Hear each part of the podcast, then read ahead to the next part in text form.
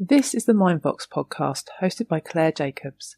MindVox is a space to talk about our minds and mental health, so we cover topics that can be of a triggering or sensitive nature. We will always highlight the topics we cover in the show notes of each episode's description, so please read these before listening. Please note we're not medical experts, we're only experts of our own mental health experiences. To find out more about the pod or contact us, find us on Instagram, Facebook and Twitter using the name MindVox Pod.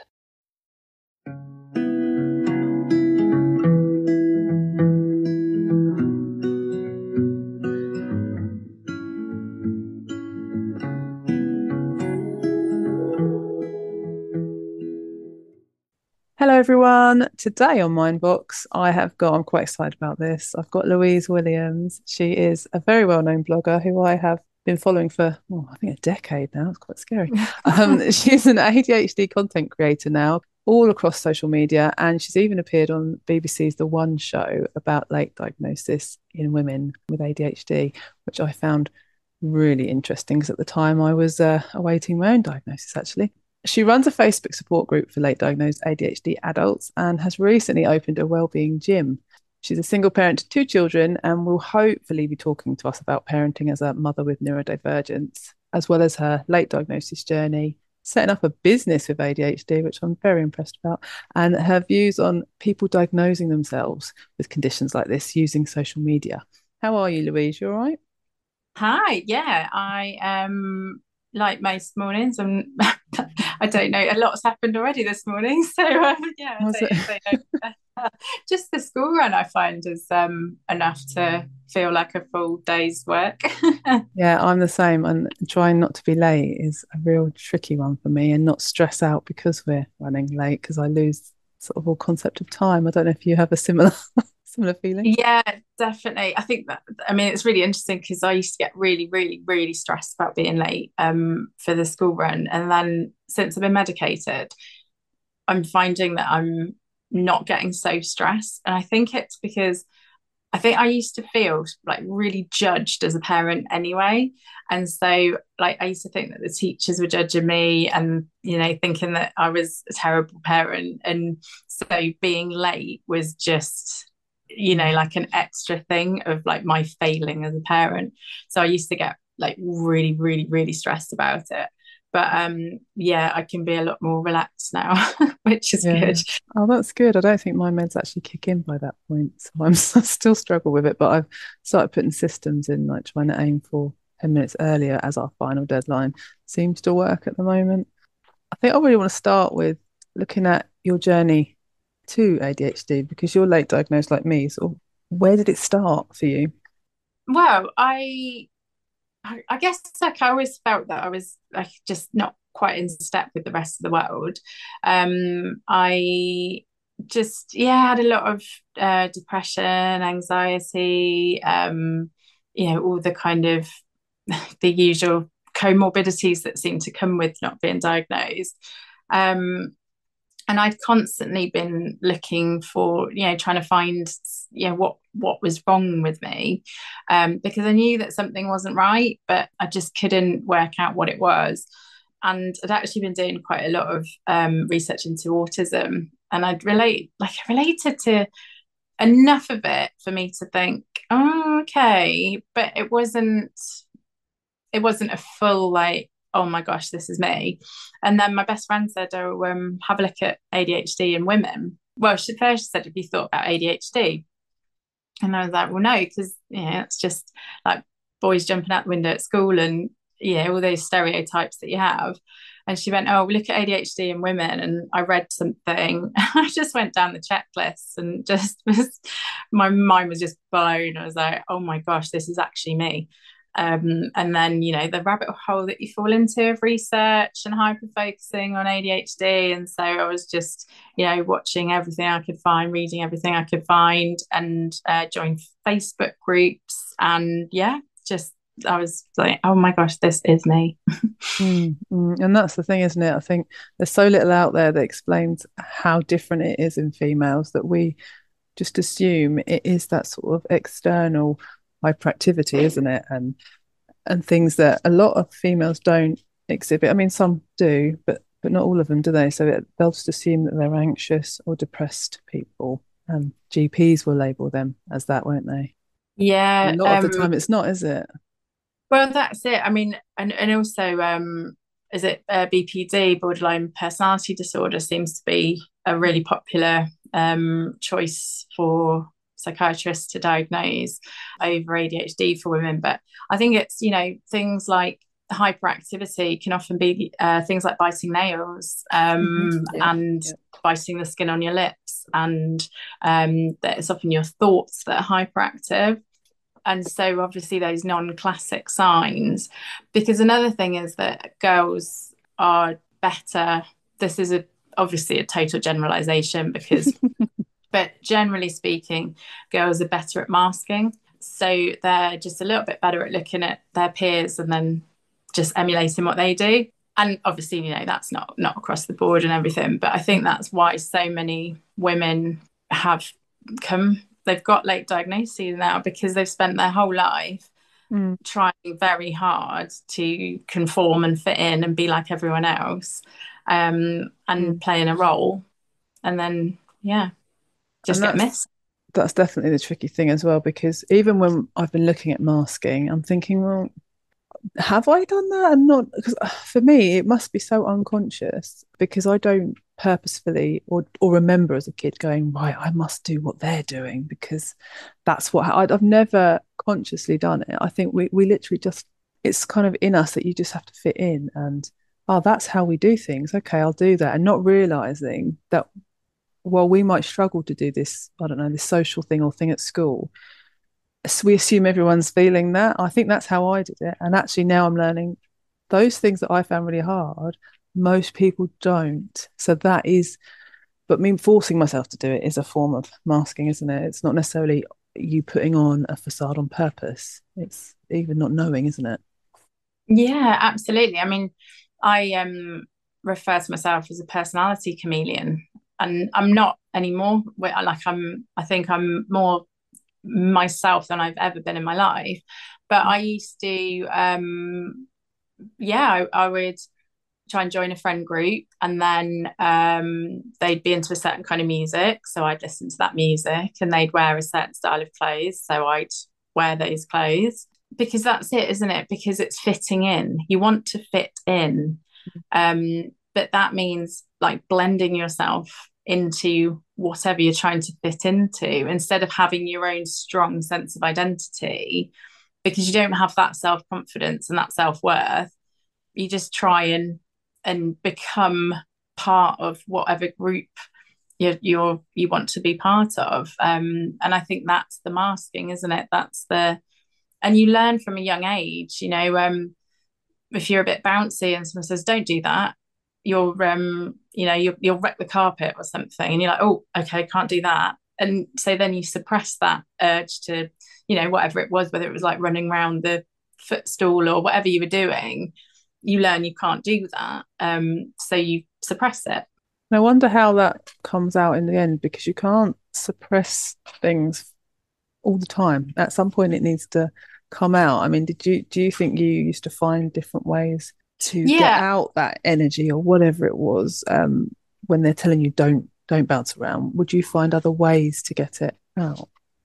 Yeah, and I think, you know, quite negative ones, like things like biting nails, and like I used to pick scabs and things like that, and then I think, you know, when I got older I got quite controlling about what I ate, and I think you end up like you have it inside you, and then you find other things, and quite often they're negative. They're quite often negative, or you just kind of sit with all this tension inside you, because you actually need to move around, but you're holding it in, and so your whole body's tense, and it's really damaging actually. Yeah, and I'm only sort of looking at that now, like you said about the skin. I'm always, even now knowing and attempting medication, which is another story, I'm not enjoying that one. I still do it a lot, you know. I'm still constantly have skin that's picked on my feet and my hands and my nails are never there, and you know, I the face thing, there is a name, a very long name for it that I can't remember, but you're always sort of rubbing your face but also picking at it, and I get hormonal acne, so I'm scarring myself, but I can't, like, I just can't leave it. No, exactly the same. If I've got anything like a blackhead or any, like, even if I can't even see it, I can just feel it under my skin, and I say to myself, just leave it alone, because you can't even see it, but you are going to make it into something that everyone is going to see. Leave it alone. And it's like, but I can't leave it alone. I have to deal with it. And so so you end up like making spots and making things out with nothing. I wonder if that's sensory though. Do you think that we do that because, like you said, no one can see it, but we can feel it, and it feels so, for me it feels so intense, it's annoying me. It will distract me all day, especially when they're starting to grow under there, and I'm like, I know it's there, like ingrowing hairs. I have scarred myself. I get a lot of them because I've got quite thick hair, and PCOS, you know, makes your hairy and that. But I get a lot of them, and I'm getting, like, you know, trigger warning here, pins and stuff. And I'm trying to get them out. I am literally scarring permanently myself because I can't bear the way they're curling, and I can feel them growing inside. I think we have a higher sensitivity skin-wise, and it's light and sound is huge for me, you know. But again, like you, I look down the autism route as well. And I am awaiting diagnosis or potential diagnosis, who knows, because I think they're so interlinked, aren't they? Especially for women, the ADHD and the autism, apparently a lot of women have both. Yeah, and I've thought that about myself, because it's really hard, isn't it? So my best friend who told me to look at ADHD in women, she ended up getting diagnosed like just after me, and we have a lot of conversations about it, and like share articles and things with each other. And I was saying, you know, like I don't know. I don't know whether I've got both, because I do relate to kind of enough to think. But then we were saying, what actually is what though? You know, why is it not part of the ADHD? You know, is it because you can have sensory things, and you can have, you know, so it's really hard to kind of pull them apart. And do you need to pull them apart as well? You know, it's a really interesting one. I think for me, I've always thought that I probably wouldn't go and try and get an autism diagnosis, because I don't, just for me personally, I don't know what it would give me. Whereas, you know, with ADHD, you can try medication.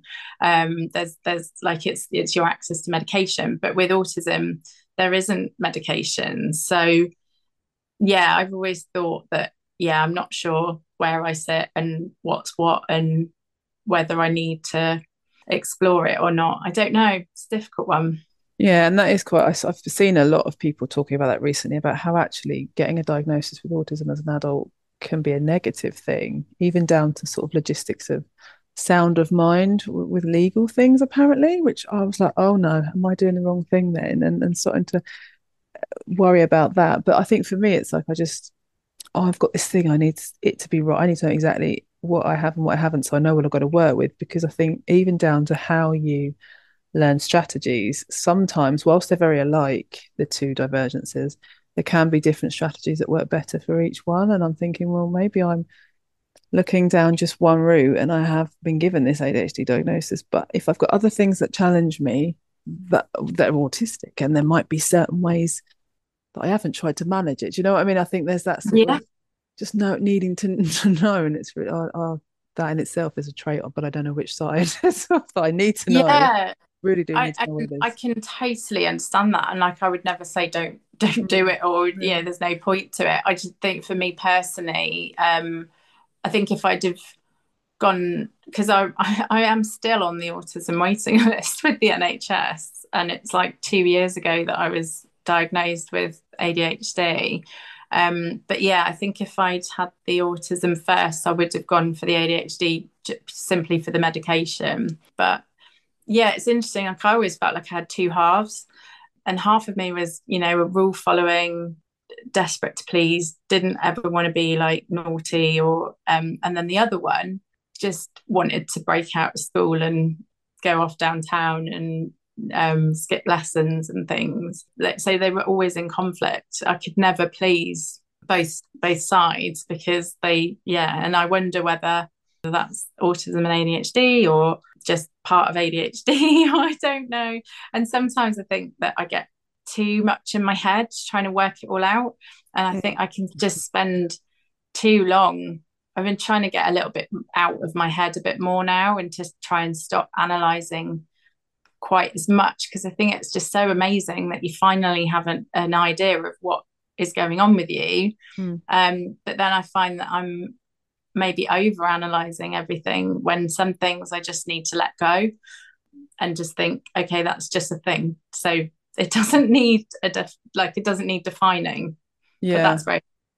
And I think I'm at that point now. I think now it's been nearly a year of the diagnosis. It's just been a massive hyper focus and thinking who around me might have it and why, and why has this happened, and where's it come from? Is it genetic? Is it trauma? Yeah, going through all this stuff, and it's exhausting and consuming it a lot, because you're so desperate to learn. It's been 37 years of it, and then I need to know exactly what I am now to try and hope that the rest of the remainder of my life will be hopefully a bit better, because I'll understand me better. So I get why a lot of us late diagnosed will really go into that rabbit hole once we're diagnosed, because we I did. Yeah.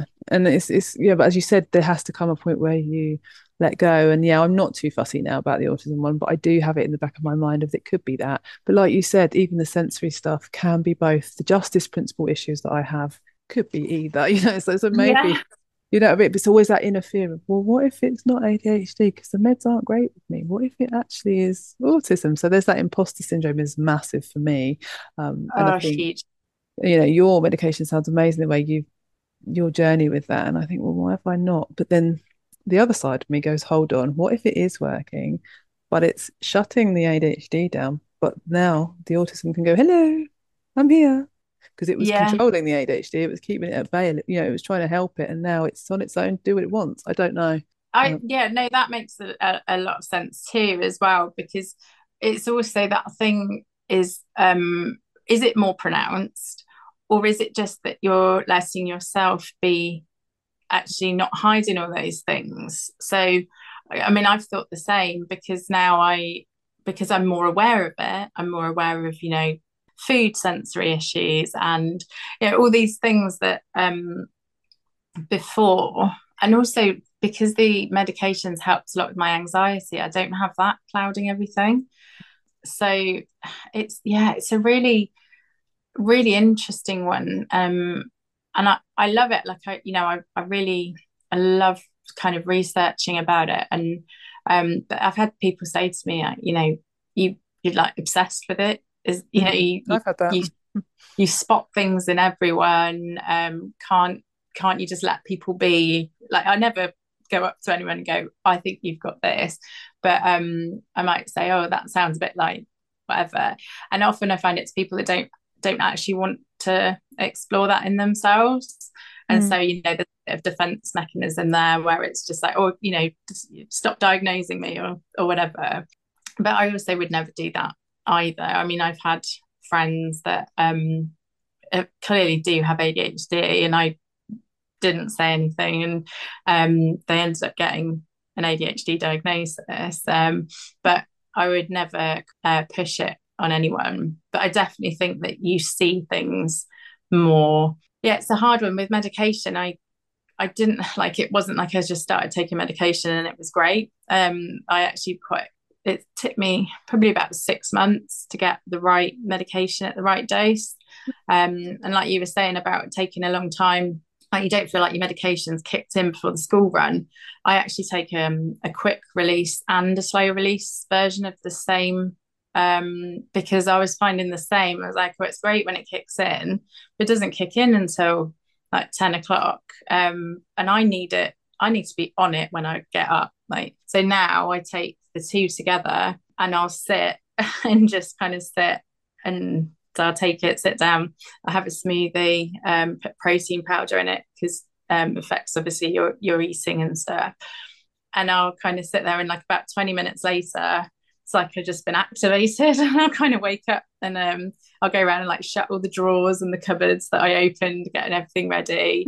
And then it's like I've kind of been activated. But I need that quick release in the morning, because it takes too long otherwise. Yeah, and I think for me sometimes they do help the focus, but the issue I can have is I get a slightly increase in anxiety and agitation, so I'm more snappy on it. And I've tried, I'm now back on the first one where I was really ragey, because they think, but they've mixed it with a non-stimulant to try and see if, because mood regulation is my biggest issue. It seems to affect that more so rather than less, helping it. So that's sort of trying to now put into and see if it helps. But yeah, I get what you mean. It can help to do those things, but at the same time, it's not. They have the disadvantages. It's like a lot of. I don't know if you've seen that recent article by Jack Fenning, Guardian. He's got ADHD, but then he's even making quips about it. At least they get drugs now. It's not fun. I don't get any immense pleasure from taking this med. I get a lot of horrible side effects, actually. I'd rather not have to do that. So I'm really shocked that that's something that the way he's. Oh, don't get me started on that one. He's not worth the airtime, really. No. But I guess from your point of view, do you think since being diagnosed, are you starting to unmask naturally then? Yeah. Absolutely. I think I'm just allowing myself to be more me, and I guess making the videos and things. I'm very publicly out there and very open about it. But that didn't come easily. Like, it took me months to make my first video, because, you know, I was worried about what people would think and, you know, the stereotypes and things. And it was weird for me because I'd obviously blogged about mental health for a long time. And so to not want to talk about something, that's what made me think I need to talk about it, because if it's something that I feel is taboo and I don't want to talk about it, that's the exact reason that I need to talk about it. And that's when I started. And I guess I've just become more and more, just more and more myself, and kind of saying, I get overwhelmed. So, I might leave early, and just being very open about it. I said to my daughter's teacher, she just started secondary, and I had to say, look, I'm going to struggle to help her with MS because, you know, I've got, I'm not diagnosed, but dyscalculia as well, like mathematical dyslexia. And I wouldn't have done that before. I would have just struggled through, but now I say, look, I'm this is beyond me. So and I think I ask for help more, and just I'm not embarrassed of my kind of quirks, but I feel like a lot of them have got better on medication anyway. So it's a weird one. But I found as well that I got a lot more irritable when I started medication, and I wasn't sure, like I was trying to work it out, but I realised that actually I think I just started putting in boundaries, which I didn't have before, and I was more aware of things that weren't, in like bad behaviour.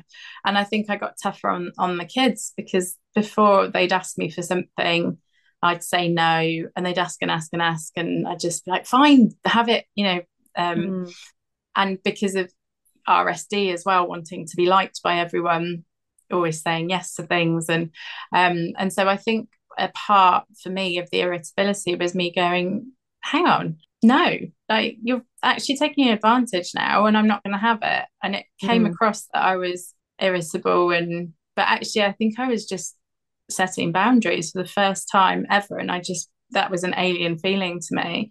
And the people resist that when they've been used to you being a certain way for a very long time, and you've been, a people pleaser to the extreme. When you suddenly start saying no, a lot of people can't cope with it.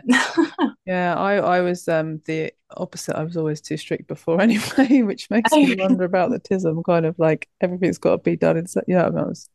Anyway, I digress. But in terms of your journey then, you were diagnosed at 37, weren't you? Just, well, which is the age I was actually.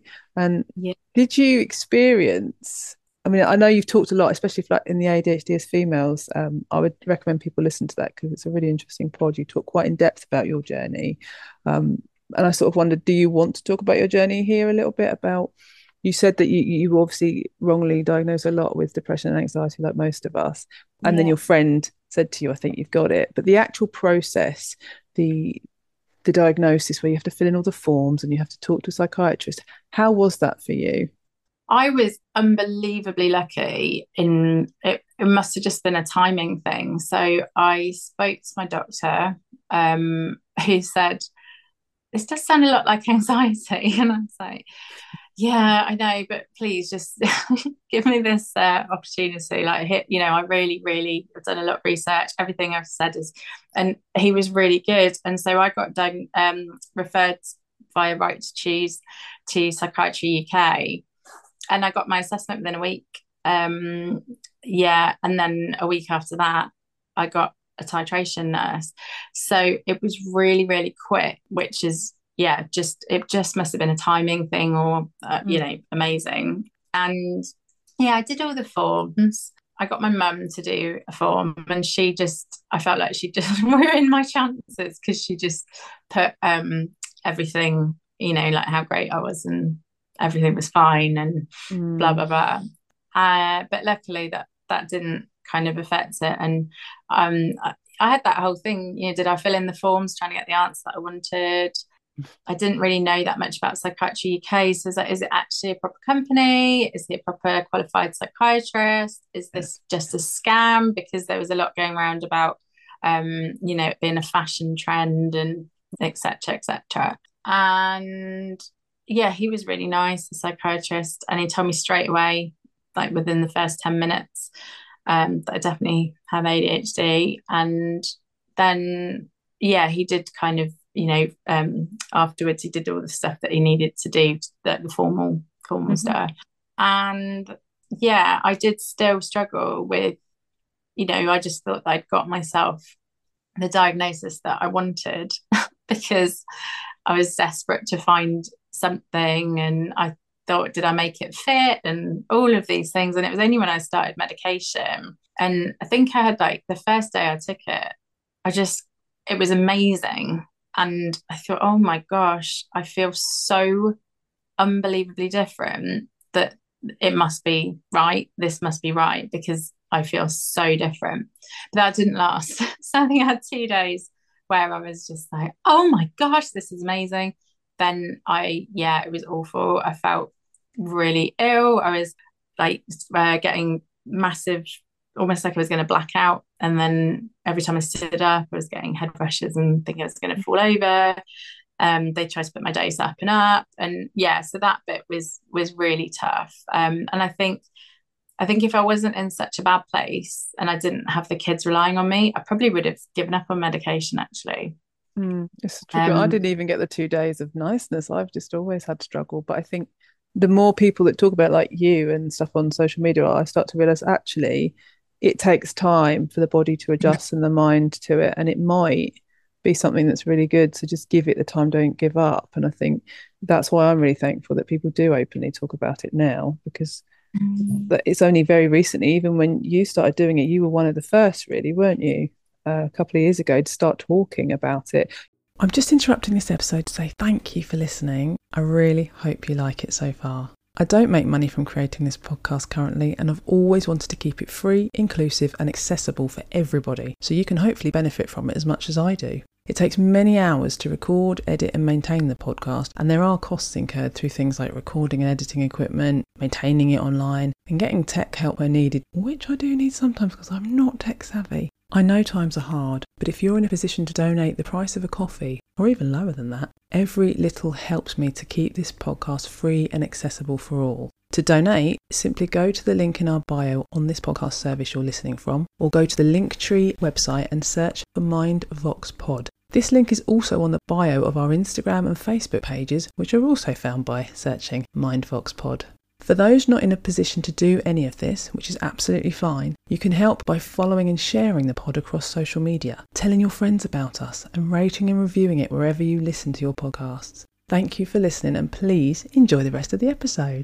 It was great that I saw you on the BBC. I think it was The One Show, wasn't it, where you openly talked a lot about your late diagnosis. What was that like for you to do? Because I remember you said initially you didn't even want to blog about the diagnosis. And like you said, that showed you that it was a bit hard to, something there that needs to be talked about because you don't want to. So to go on national TV where there's millions of viewers, like, what was that like? I think I started, so I was diagnosed in the October, and then I think I started making videos in the spring of the following year. And this was like the following October, November time. It might have even been December because it was right before Christmas. And I'd done a thing with BBC Radio Gloucestershire, and it's supposed to be like just one interview, and they ended up making it a series over a week.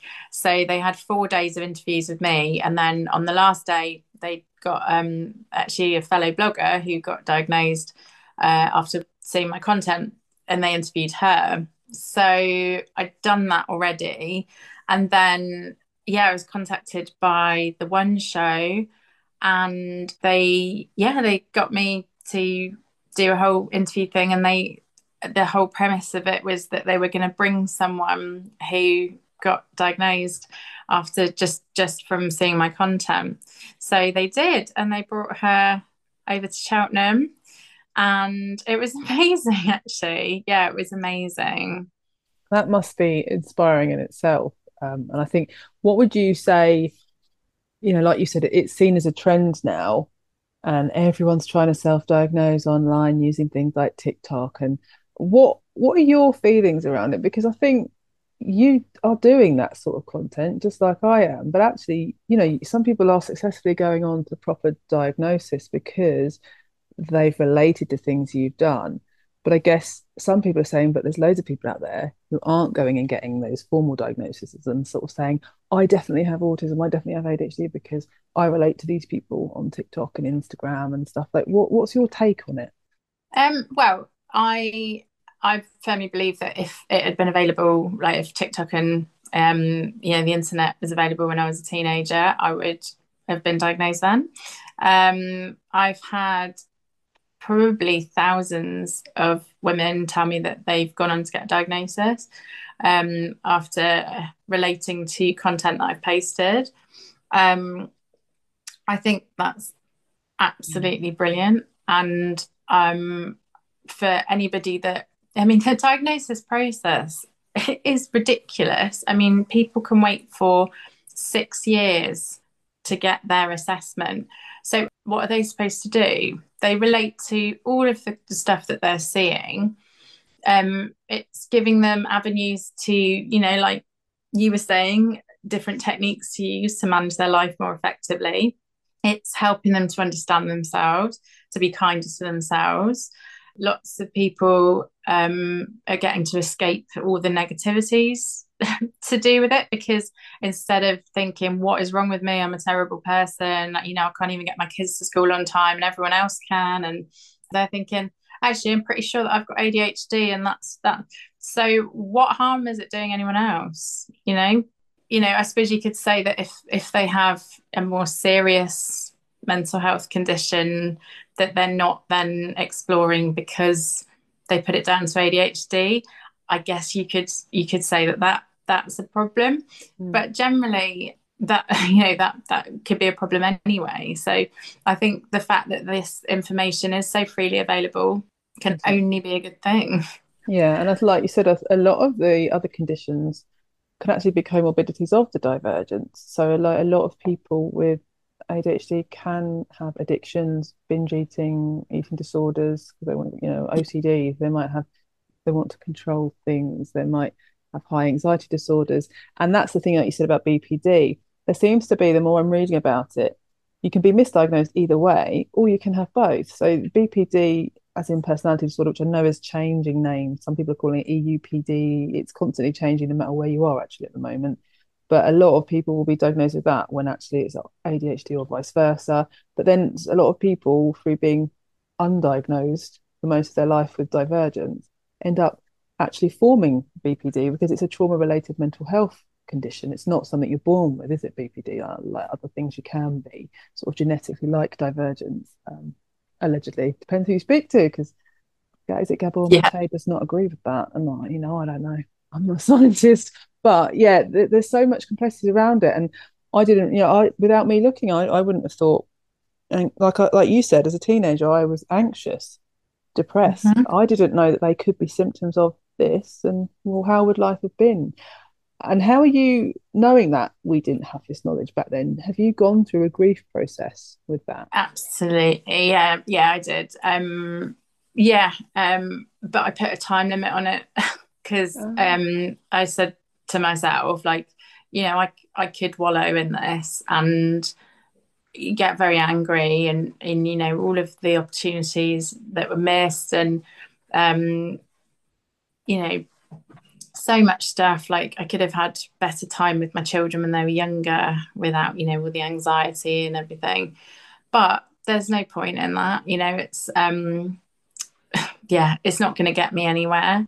So I let myself have, you know, a grieve, and I went through probably the grieving stages, and I probably, you know, I'm still dealing with it now. I still get days when I just think, you know, everything could have been different, and but I try not to let myself kind of dwell on it. And a lot of people have said that they did get diagnosed as children and it didn't help them.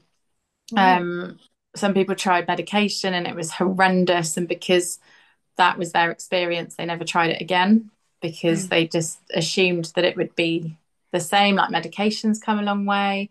So I don't know whether my life would have been any better had I known or not. So without that knowledge, I just try and think that there really isn't any point in me feeling sad for something that I don't even know if it would have been that anyway. Yeah. And I think like you said about the grieving about how you could have been as a parent, that's a massive one for me, that I struggle to let that one go. That one's there all the time.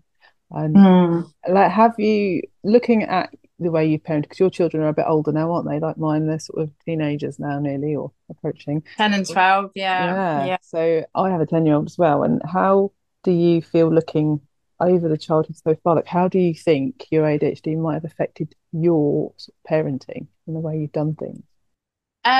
I think, you know, just being very disorganised and very late, not knowing, you know, like we'd leave for school and then see everyone else in mufti, and then, you know, realise it was non-uniform day and I'd missed the email, or and I think, you know, I didn't really set good boundaries because I you know, just love them so much. I just wanted them to be happy all the time, and actually what they need is some structure and rules and things. And probably just, you know, my own low self-confidence and self-worth meant that I didn't put myself out there as much, and things like play dates and stuff like that. I was very conscious of how messy our house was, and so but I think, like, ultimately they couldn't have been loved harder, I think. And probably you know, I had very bad postnatal depression, and that was probably the worst bit, I think, for me, because I missed a lot of their babyhood. And then, yeah, just the getting very stressed and probably being a bit unpredictable. That's probably the bits that I would like to go back and change. I suppose looking back at the PND, do you? I think I've done a lot of. I thought I had that, but now I'm like, oh, apparently, sort of females of ADHD, the estrogen and all the other chemicals messing around causes the ADHD to sort of go crazy, extra, but for quite a bit, and it takes us a long time to get back. And to be fair, I don't think I've ever been the way I was before pregnancy, ever since those hormones. To be honest, I think that's where my traits that I didn't know were traits really exacerbated as soon as I had him, even in the pregnancy, and ever since then they went up. And that was the first time I was taking, like, antidepressants. I used to avoid them for depression, but it was like I had this irritability, I couldn't focus. It ramped the ADHD up a lot. So do you see Do you feel that that's what happened to you, or do you feel actually it was PND now you look back? Well, yeah, this is what my psychiatrist said to me. He said it probably wasn't PND. It was probably your ADHD getting worse. And what he said was that had I been diagnosed and medicated, they would have upped my medication during that period to cope with it. But then, you know, I probably wouldn't have taken it because I was breastfeeding. So, yeah, you know, I probably would have made that decision, but I guess I would have known. But yeah, I mean, hormones, oh my gosh. Yeah, I was talking to my doctor recently about PMDD, because sometimes it just floors me, absolutely floors me. And I go from fine to pit of despair in a day. And then for a few days, I'm in this absolute pit, and then I come out of it. And it's like I now have two kind of streams of consciousness. So one of them is this like, oh my gosh, everything's horrendous, the worst thing in the world, there's just no point to anything. And then luckily now I have this kind of like a voiceover going, you know, this is temporary, this is you know, your hormones, just hang on in there and you'll feel better soon. But I think I get more frustrated because I know that, but I still can't control it. It's really tricky, and they do say a lot of us have that PMDD where it's so much worse due to the hormonal issues. Do you think, and then we have good old menopause to look forward to where it gets even worse, but that's another episode. And obviously you are now a single parent. Have you noticed, does it affect things worse when you are the main one with all of the responsibility? Does that affect your ADHD, do you reckon, or does that, you know what I mean, does it cause any extra issues being the only one to do the boundaries? And probably easier, I guess, but it's hard to tell because I'm medicated. So and I was medicated when I became a single parent, so I don't know, but I find that I'm probably a better parent now, whether that's because I'm on my own or because I'm medicated, I can't quite tell. But I think we're doing really well as a three, and I can't put my finger on exactly why that is, but yeah, we're quite happy now. So, and I think now that they're older as well, I'm assuming that you are very open, like you are with us, that you have this, so that they understand. Sometimes if you do, I don't know, dysregulate or forget things that would annoy them, that they have an understanding. It's not an excuse, but they have a reason. And it's not you on purpose, that you just don't care, or you know, that sort of. Does that make you feel better about the way you do things as well? Yeah, absolutely. Because I'll say to them, you know, like, sorry, Mum just got really, really stressed and overwhelmed. You know, I didn't cope very well in that situation, or you know, I didn't want to be surrounded by so many people, and that's why we left. And actually, it's been really good to be that open with them, because they have an understanding now, and it's just a bit of a joke now, not, you know, we don't kind of make light of it, but yeah, if I forget something, instead of it just being like, oh, can't believe I did that, honestly, having one of those disorganized days. And it's made it a lot, I think it's helped us a lot to just be open about it and talk about it. And do you feel that other people around you, sort of extended family, friends, work colleagues, have they all also been understanding? Or, I mean, for instance, on social media, you're always going to get people, like trolls, that will say, oh, it's fake, you know, whatever. You're just using that as an excuse just to be horrible or late or messy or whatever. These people will live in real life, and they might be within our network. So if you had to deal with anyone in your network that's just in total, like, it doesn't exist, it just doesn't even acknowledge it for you? No, not really. I've been really, really lucky. You know, I had a few people say initially, yeah, but, you know, isn't everyone like that? They're now diagnosed. And my parents have, like, I mean, I think they didn't recognise a lot of the behaviours in me as being anything unusual, because we're all like that, but they would never, do anything about it or acknowledge it. That they are, they're supportive, and then been really, really lucky. And if anyone has said anything negative, it hasn't been to my face. And I think it's helped me a lot, actually, because I own the gym with another guy, and he'll say to me, "You having a bad ADHD day today?" And oh yeah, maybe, because I'll come in, I'll be like, right, we need to do this, this, this, and that, but then that, but then I'll start with that, but then you can do the, wait, no, what were we doing? And he'll just say, yeah, I think your ADHD's pretty bad today. And then yeah, so that helps as well, actually. And that's really good that you managed to get, you own a business and that you work for yourself, so you don't have to deal with what if, you know, the team I go and work for don't have a clue about it or won't put in sort of things that I need to help me do the best I can in the workplace. And but on the other side, I'm like, wow, I can imagine it was quite a hyper focus to set that gym up, because I know how our brains work. It would have been like, right, I want to do this, boom, boom, boom. But a lot of us quite typically only get to that stage, and then the actual putting it into place and getting it done and seeing it through is where a lot of us fall flat for a lot of our ideas. So how did you manage to keep your focus and sort of motivation right to the end of building, you know, your gym? I genuinely do think it's medication. Yeah, I mean, I think I've also had some really, really good people in my life who've helped me, you know, and kind of reminded me why I was doing it and what I'm doing it for.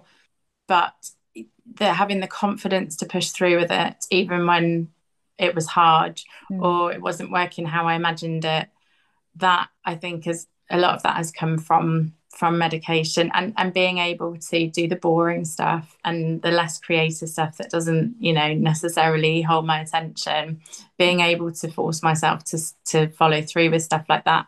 And then I think, you know, I've created a place that is neurodivergent friendly, simply by making somewhere that I would want to go to.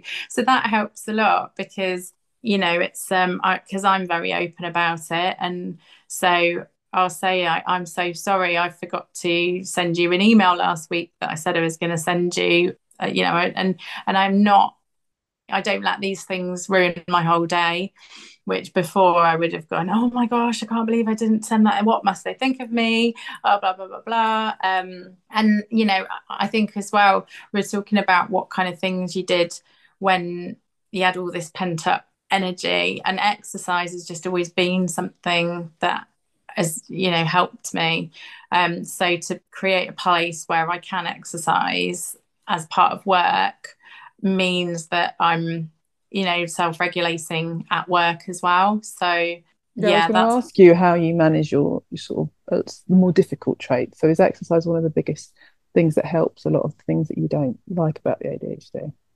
Yeah, definitely. And it was something that really helped. I didn't realise, but it was something I've used throughout my life. And I wasn't like a traditional, not who you'd think of as being sporty or anything. At school, like I hated team sports and things like that, but I used to go walking with dogs, and we'd go walking up mountains and things. Oh. Good thing to do. Yeah, that's nature as well, isn't it? It's not just I have to be outside. I like being outside a lot. And then, you know, I used to go running because that helped, and like, you know, my ex would get home and I'd literally be in my gear at the door and I'd just run until I felt better, and then I'd come home and I'd go out like stress levels through the roof, and then come back and I'd be like, hey darling children, I miss you so much, you know, all of that. Like, but I would just go, I just like, I started running in the January and then I couldn't run to the end of my road, and then in the September I did a half marathon, so then I didn't want to run after that, so then I didn't run anymore, so then I'd do like Zumba or whatever and get really into that. So the whole point that, you know, my whole kind of thing behind the gym is that it's always really different and lots of different stuff going on to keep you engaged and keep you interested.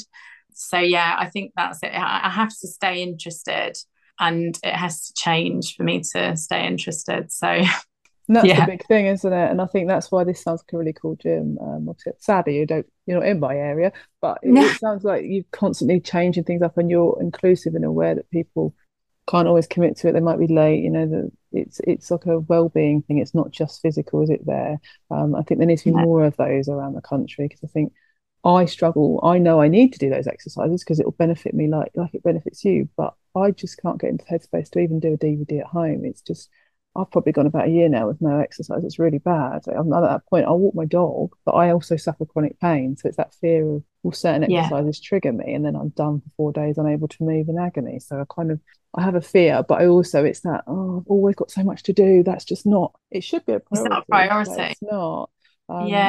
So it's that kind of, but it's really good that you've kind of turned so you work in a place which will also give you that physical thing that you need, but changing it up regularly. So that, I love that. But are there other things as well that you find helpful, especially if you're struggling at home, or, you know, your ADHD has been bad, you know, that time of the month as well where your estrogen's everywhere and you might be, I don't know, triggering around the kids or something. Is there things that you do that help you get back to or get away from the dysregulation if you can't go out and exercise? Yeah, I think I allow myself to have just, I don't know what to call them, like down days, I guess. But I will give myself a, like, I want to say depression day, because depression is such a serious thing, and it's not something you dip in and out of. But I guess like a dark pit day where I'll just kind of say, okay, I'm going to give you today to just wallow and let it all out, but then you pick yourself up again. So I do that, build in little like breakdown interludes. And I think the other thing I've got much better at is asking for help. So I will now, instead of trying to manage everything myself, I will now ask for help and say I'm struggling. So I've had people help me sort my house out. You know, I've got friends that help me with the kids. And whether that's a single parent thing as well, I don't know, but before I felt like I had to do everything myself, and that asking for help was kind of me failing, even though I would help anyone and I would never judge anyone if they asked me for help. Like, I would go out my way to help people. I always felt like I was a burden if I asked it back. So I would, you know, yeah, no, I can pick your kids up, it's fine. Oh my gosh, how am I going to get their kids home and my kids home, and we've got the dentist? But I'd still do it. But yeah, so now I ask for help more. Brilliant, because I still don't. I'm the other way, like originally. I need to learn that. And I think you also do run support groups on Facebook, don't you, for men and women with late diagnosis? And how is that going? Because I'm part of them and I find them really useful and helpful, and there's always something each day that will teach me something or make me feel a bit less alone, kind of thing. Are you finding it a really good response to them? Yeah, I actually don't really do that much, which is so nice, because I kind of set the ethos out with them, like, you know, this is a place where anybody, like, you don't have to be diagnosed, because that is so hard to actually get the diagnosis. But if you relate to it, you know, enough that you think that you've got ADHD, you're very welcome in here. And so I think everybody's amazing and they really don't have to do much admining at all. And yeah, it seems to be, touch wood, because I know that groups can be tricky sometimes, but it just seems to be the lovely supportive place that I set out for it to be. I love it. And you're still doing your content creation, aren't you, about it, as and when you can? But obviously now you've got a business, I imagine it's quite hard to juggle everything. But have you got any other plans this year or this coming year? Any other things you're going to be trying to embark on? So this year, well, you know, I think the gym's my main focus at the moment.